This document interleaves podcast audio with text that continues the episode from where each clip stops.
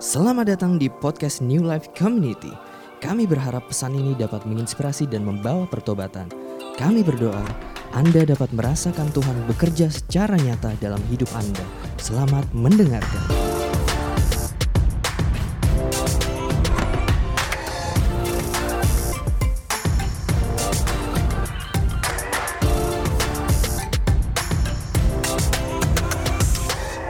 Shalom Menalsi. Ya, selamat pagi Kyonghi. selamat juga merayakan hari Valentine di hari ini, hari kasih sayang dan kita percaya bahwa Tuhan terlebih dahulu yang mengasihi setiap kita dan memampukan kita untuk bisa mengasihi yang lainnya juga. Amin. Dan pagi ini teman-teman semua kita mau sama-sama belajar tentang uh, the power of repentance. Kuasa dari pertobatan. Sebelumnya kita akan sama-sama membuka firman Tuhan dalam Lukas pasal yang ke-7. Lukas pasal yang ke-7 ayat yang ke-36 sampai dengan ayat yang ke-50. Lukas 7 ayat 36 sampai 50 sama-sama kita coba buka dan baca.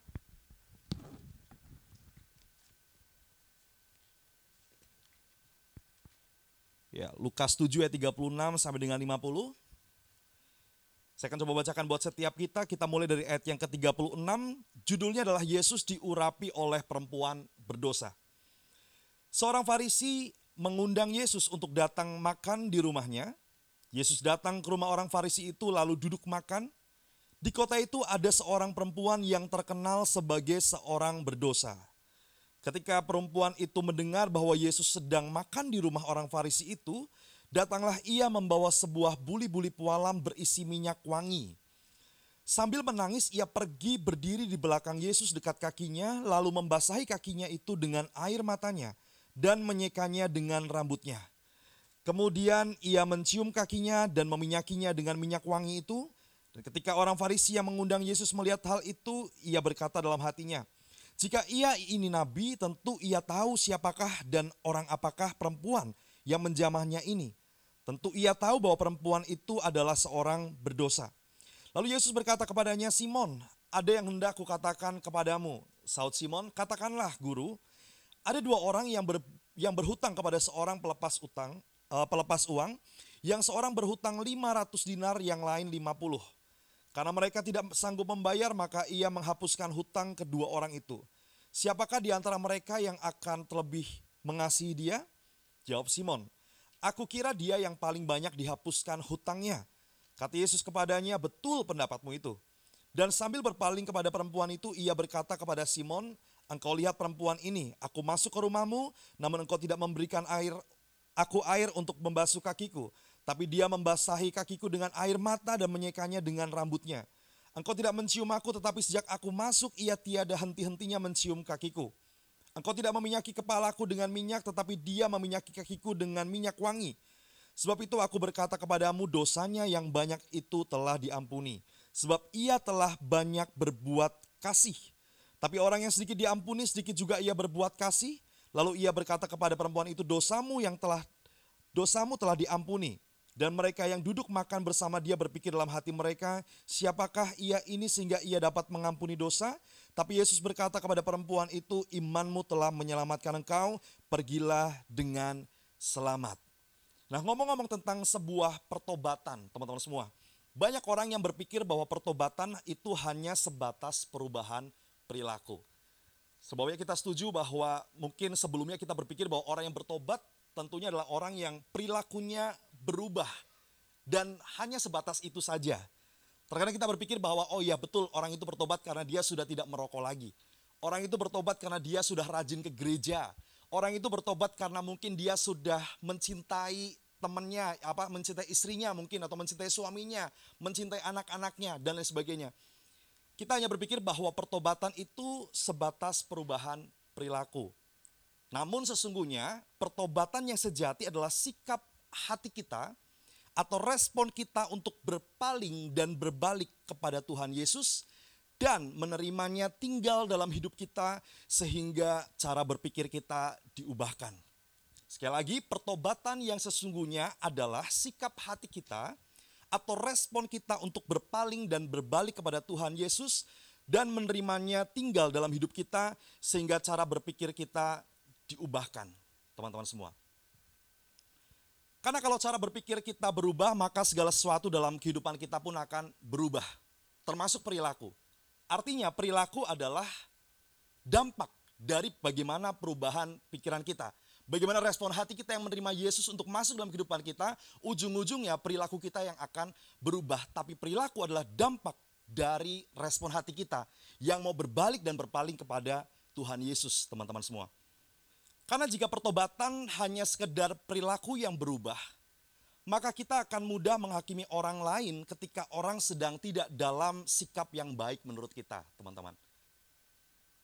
Sekali lagi, jika pertobatan hanya sekedar perilaku yang berubah, maka kita akan mudah menghakimi ketika seseorang berperilaku atau bertindak yang menurut kita tidak baik saja, teman-teman. Atau bahkan jika pertobatan hanya sekedar perilaku yang berubah, maka hanya akan muncul pertanyaan boleh dan tidak boleh. Sering nggak teman-teman mungkin ketika sedang mementor adik-adik rohaninya ditanya, kok ini boleh nggak sih kalau misalnya kayak gini? Kok boleh nggak sih kalau misalnya kita tato? Kok boleh nggak kalau misalnya kita itu dan seterusnya teman-teman. Mungkin kita sering seperti itu. Karena apa? Karena mungkin kita hanya terpaku kepada perubahan perilaku saja.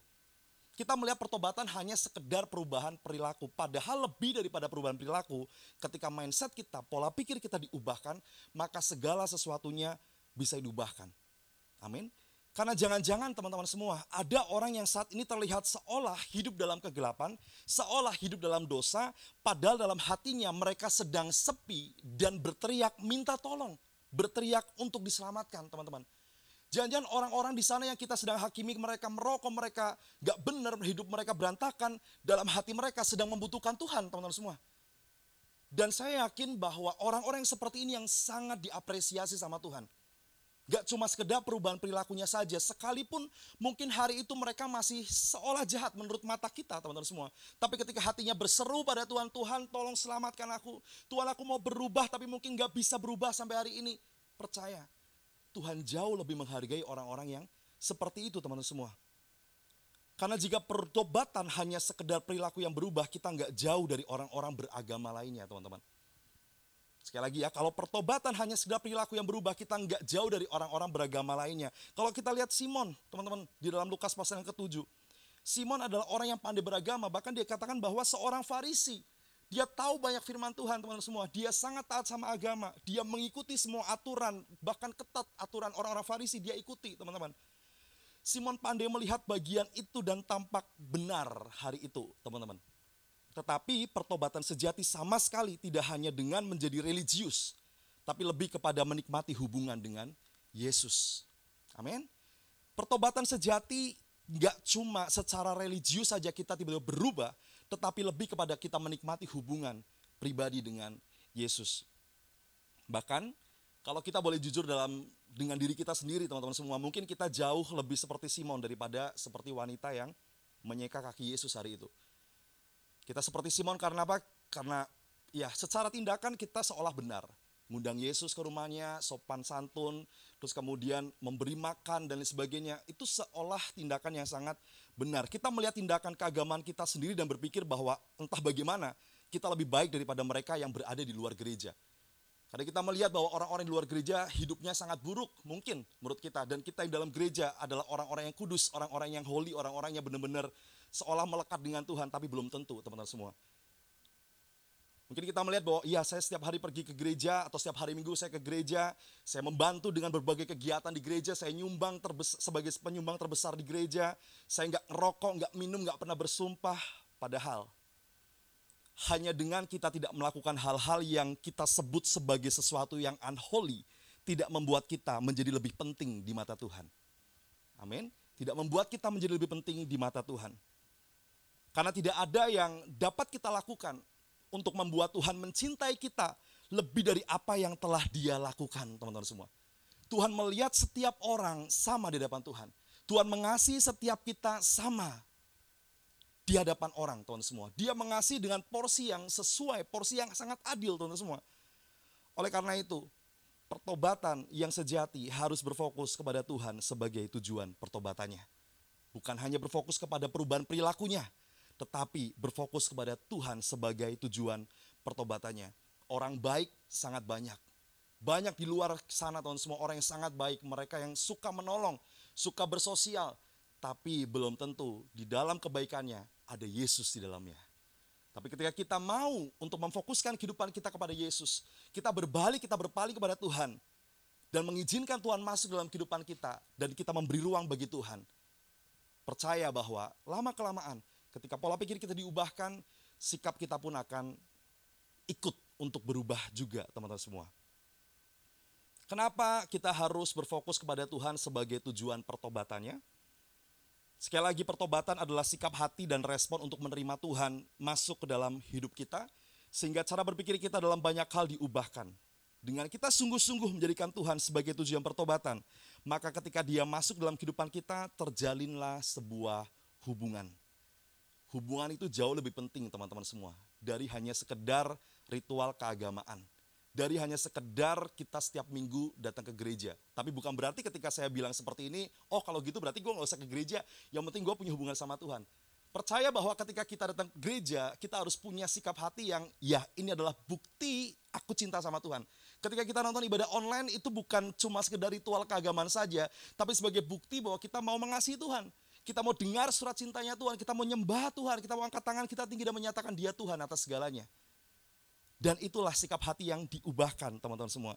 Terjalinlah sebuah hubungan ketika kita mengizinkan Tuhan masuk dalam kehidupan kita. Oleh karena itu ketika sudah terjalin hubungan, maka hubungan itulah yang membuat kita semakin jujur, hubungan itu membuat kita semakin asli, dan akhirnya membawa kita kepada ketaatan secara utuh. Sebab ketaatan yang dibangun dari hubungan itu jauh lebih mantap dibandingkan ketaatan karena hanya sekedar ketakutan saja teman-teman. Ketaatan yang dibangun dari hubungan itu hasilnya pasti akan maksimal. Karena perubahan hidup kita pun akan menjadi perubahan hidup yang sungguh-sungguh teman-teman. Banyak orang yang taat sama orang tua karena mereka takut dihukum, takut dipukul, takut nggak diturutin keinginannya, takut nggak dibeliin sesuatu. Tapi percaya kalau misalnya ketaatan kita dibangun karena hubungan kita yang dekat sama orang tua kita, maka ketika pun kita nggak dikasih apa-apa, kita nggak akan nyesel taat sama orang tua. Kalaupun kita nggak dikasih apa-apa sama Tuhan, doa kita nggak dijawab, kita nggak akan nyesel kita berdoa sama Tuhan. Karena apa? Karena ketaatan kita dibangun dari sebuah hubungan, teman-teman. Bukan karena takut hukuman. Oleh karena itu ada tiga hal kuasa dari pertobatan yang saya mau sampaikan. Yang pertama, belajar dari kisah Simon dan perempuan berdosa tadi, teman-teman semua. Yang pertama adalah pertobatan akan membuat kita semakin mencintai Tuhan. Powernya ya, kuasanya dalam pertobatan adalah pertobatan akan membuat kita semakin mencintai Tuhan. Karena ketika kita mencintai Tuhan, kita akan memiliki kemampuan atau kuasa untuk melakukan apa yang benar, apa yang baik, apa yang berkenan di depan Tuhan. Kalau sekali lagi ya, kalau kita mencintai Tuhan, maka kita akan dengan mudah untuk melakukan apa yang benar, untuk melakukan apa yang baik. Karena ada kuasa dalam kehidupan kita untuk melakukannya, teman-teman. Sama seperti perempuan berdosa yang kalau tadi teman-teman baca, dia punya sikap natural untuk dia berbuat sesuatu yang baik, teman-teman. Tanpa ada yang menyuruh dia, dia kita nggak tahu ya dia belajar dari siapa, tiba-tiba dia datang, dia kasih isi apa ya, yang terbaik buat Tuhan, bahkan rambutnya dia pakai untuk menyeka kaki Yesus. Padahal kalau menurut tradisi Yahudi pada saat itu rambut adalah mahkota dari perempuan dan sangat istilahnya apa ya dijaga sekali teman-teman semua. Tapi hari itu dia rela meletakkan harga dirinya di bawah kaki Yesus. Karena satu hal, dia mencintai Yesus. Pertobatan yang sejati akan membuat sikap natural seseorang untuk mengasihi Tuhan. Sebab ada kemampuan yang memang Tuhan kasih buat kita ketika kita betul-betul berbalik dan berpaling kepada Tuhan. Oleh karena itu, yang seharusnya kita ajarkan kepada orang-orang adalah bagaimana bukan cuma perubahan perilaku yang terutama, tapi bagaimana sikap hati kita yang mau menerima Yesus sehingga akhirnya ada cinta yang muncul dan itu yang membuat akhirnya kita bisa mampu berbuat baik, kita mampu berbuat benar dan kita mampu berbuat sesuatu yang berkenan di hadapan Tuhan. Karena apa? Sekali lagi karena kecintaan kita sama Tuhan. Dan ketika kita melakukan apa yang benar, apa yang baik oleh karena kita mencintai Tuhan, maka di sinilah akan timbul sebuah kemerdekaan yang sejati, teman-teman.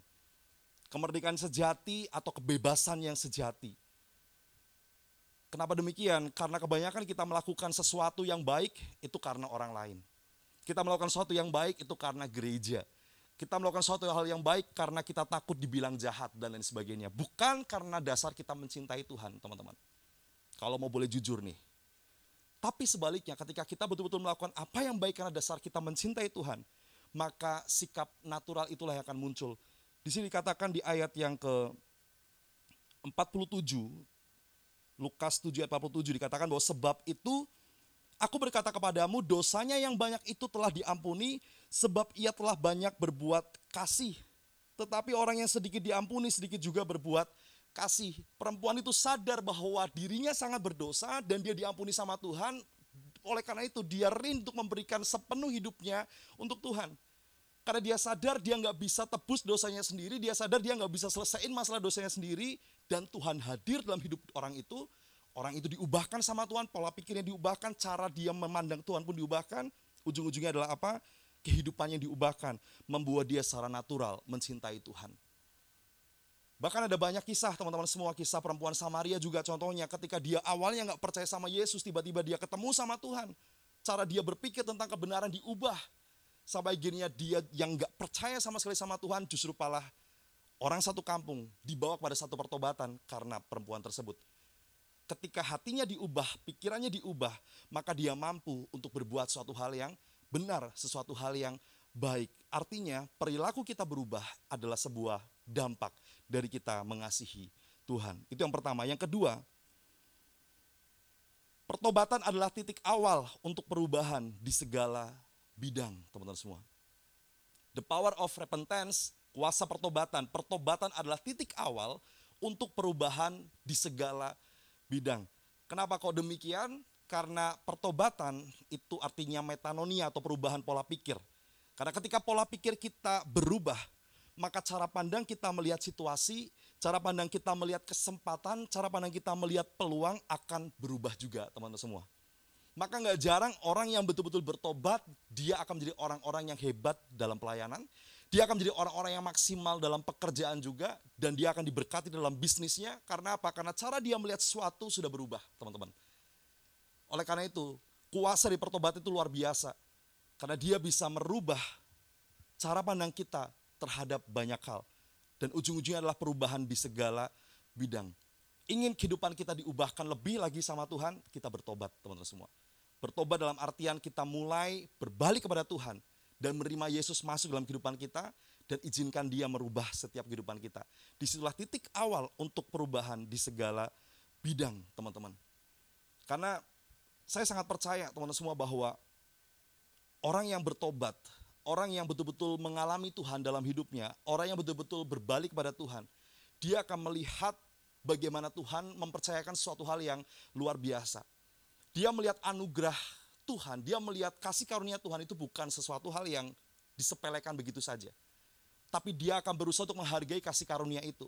Termasuk juga dalam ketika dia di pekerjaan, ketika dia di pelayanan, dia akan melihat bahwa pekerjaan yang dia terima, pelayanan yang dia terima adalah sebuah kepercayaan. Dan oleh karena dia tahu bahwa itu sebuah kepercayaan, maka dia akan memaksimalkan kepercayaan tersebut. Oleh karena itu segalanya akan diubahkan. Kita yang hari ini mungkin sebelumnya secara finansial mungkin sedang bergumul. Tapi percaya ketika pola pikir kita diubahkan sama Tuhan, kita mulai belajar lagi dari awal nggak apa-apa teman-teman semua. Kita belajar melihat sebuah kesempatan, kita belajar melihat sebuah kepercayaan, dan kita coba pakai, coba maksimalkan kepercayaan yang Tuhan kasih buat kita.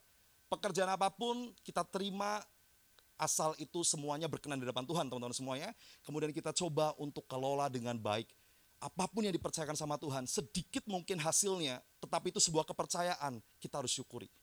Lama-kelamaan itu akan menjadi sebuah uh, kepercayaan yang besar, tanggung jawab yang besar, dan kita akan dipercaya dengan tanggung jawab yang lebih besar lagi, teman-teman semua. Oleh karena itu pertobatan adalah titik awal untuk perubahan di segala bidang. Yang terakhir, yang ketiga, teman-teman semua, the power of repentance.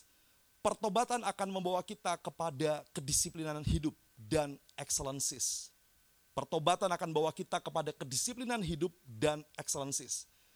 Kenapa demikian? Karena pertobatan akan terus melatih kita untuk terus hidup dalam kedisiplinan dan ketaatan penuh kepada Tuhan, teman-teman. Cara kita berpikir tentang Tuhan yang sudah diubahkan membuat kita nggak cuma sekedar berbuat baik, nggak cuma sekedar berbuat benar karena takut, karena takut dihukum, bukan, tetapi karena satu hubungan karena sebuah ketaatan. Dan lama-kelamaan itu akan menjadi sebuah habit dalam kehidupan kita dan habit itu akan menjadi sebuah kehidupan dalam kehidupan kita. Tapi untuk membangun sebuah kebiasaan perlu kedisiplinan. Membangun sebuah kebiasaan perlu kedisiplinan dan pertobatan itu akan membawa kita kepada kedisiplinan. Bagaimana tidak teman-teman semua? Karena kita sudah tahu nih, sudah kenal sama Tuhan dan kita sudah berpaling kepada Tuhan. Mungkin ketika kita mencoba melepaskan kebiasaan kita yang lama, awalnya agak susah teman-teman semua. Awalnya agak berat, tapi lama-kelamaan ketika kita sudah terbiasa, itu akan menjadi sebuah kehidupan buat kita. Dan membangun kebiasaan didasari dari kedisiplinan. Oleh karena itu, orang yang sungguh-sungguh bertobat, dia akan menjadi orang-orang yang sangat disiplin teman-teman semua. Bahkan lebih daripada disiplin, akan menjadi orang-orang yang excellent dalam banyak hal. Dia menjadi orang-orang yang unggul teman-teman semua karena dia bisa menaklukkan keinginan dagingnya, dia bisa menaklukkan keinginan matanya, dia bisa menaklukkan setiap keinginan-keinginan yang seharusnya dia tidak lakukan teman-teman semua. Lama kelamaan dia akan menjadi orang-orang yang unggul dan hasil akhirnya adalah kehidupan kita yang sangat amat sangat berubah teman-teman semua. Oleh karena itu jangan cuma kita berpikir bahwa ketika kita bertobat perilaku kita saja yang berubah teman-teman semua tapi lebih kepada perilaku yang kita yang berubah. Kita percaya bahwa pertobatan itu adalah bagaimana pola pikir kita tentang kebenaran itu diubahkan. Pola pikir kita tentang situasi dan kondisi diubahkan. Karena apa? Karena ada Yesus dalam kehidupan kita. Karena ada Yesus yang terus masuk dan memperbaharui kehidupan kita. Saya akan ulangi teman-teman semua. Ada tiga hal. Yang pertama, kuasa dari pertobatan adalah pertobatan akan membuat kita semakin mencintai Tuhan. Yang kedua, pertobatan adalah titik awal untuk perubahan di segala bidang. Dan yang ketiga, pertobatan akan membawa kita kepada kedisiplinan hidup dan excellences. Selamat menikmati pertobatan tahun semua. Dan selamat menikmati kuasa dari pertobatan tersebut. Percaya bahwa kita melakukan sebuah pertobatan bukan karena supaya kita dibilang baik, bukan teman semua, kita supaya dibilang benar bukan, tapi sekali lagi kita benar karena memang kita sudah dibenarkan sama Tuhan dan kita bertobat karena kecintaan kita sama Tuhan. Puji nama Tuhan. Yuk sama-sama kita tundukkan kepala kita berdoa. Bapak terima kasih untuk pagi hari ini kami sudah boleh belajar tentang kuasa dari pertobatan. Kami yakin bahwa pertobatan gak cuma sekedar perubahan perilaku, tapi bagaimana setiap kami mulai belajar berbalik kepada Tuhan. Kami mau berpaling kepada Tuhan dan percaya bahwa ketika kami berpaling kepada Tuhan dan mengizinkan Engkau masuk dalam kehidupan kami, maka cara berpikir kami pun akan diubahkan. Dan ketika Engkau masuk dalam kehidupan kami, cara berpikir kami diubahkan, segala situasi, segala kondisi apa pun dalam kehidupan kami pun akan diubahkan oleh Engkau Tuhan. Kami yakin pertobatan sejati akan memampukan setiap kami untuk kami semakin mencintai Tuhan. Dan waktu kami mencintai Tuhan, kami akan sadar bahwa apa pun yang kami lakukan, semuanya untuk Tuhan Apa pun yang kami kerjakan, semuanya natural, keluar dari sikap alamiah kami karena dasar cinta kami sama Tuhan. Dan bahkan kami yakin Tuhan waktu kami betul-betul hidup dalam pertobatan, maka pertobatan adalah sebuah titik awal di mana perubahan di segala bidang itu dimulai. Perubahan di dalam kami cara memandang kami terhadap pelayanan, perubahan cara pandang kami terhadap bisnis, terhadap pekerjaan, semuanya diubahkan. Dan di situlah Tuhan mau memakai setiap kehidupan kami. Bahkan iman kami pun akan bertumbuh dan bisa dimaksimalkan ketika kami hidup dalam pertobatan. Dan yakin Tuhan bahwa pertobatan itu pun akan membawa kami kepada kedisiplinan penuh. Bahkan excellencies dalam hidup. Kami akan menikmati uh, peningkatan demi peningkatan karena kami mulai belajar disiplin lewat pertobatan tersebut. Untuk itu Tuhan kau yang jadikan setiap kami umat-umat Tuhan, anak-anak Tuhan yang terus akan hidup dalam pertobatan dan namamu dipermuliakan lewat kehidupan kami. Terima kasih Bapak yang baik, ini hidup kami, Biar pemberitaan firman-Mu ini terus akan menggetarkan hati kami dan kami akan senantiasa memandang Yesus sebagai pusat dari pertobatan kami. Terima kasih Bapa. Dalam namamu kami sudah berdoa dan mengucap syukur. Haleluya. Amin. Amin. Amin. Puji nama Tuhan. Tuhan Yesus memberkati setiap kita. Haleluya. Terima kasih sudah mendengarkan podcast ini. Kami berdoa Anda diberkati melalui pesan yang telah disampaikan. Mari sapa kami melalui Instagram at dan bagikan pesan ini supaya lebih banyak orang yang diberkati.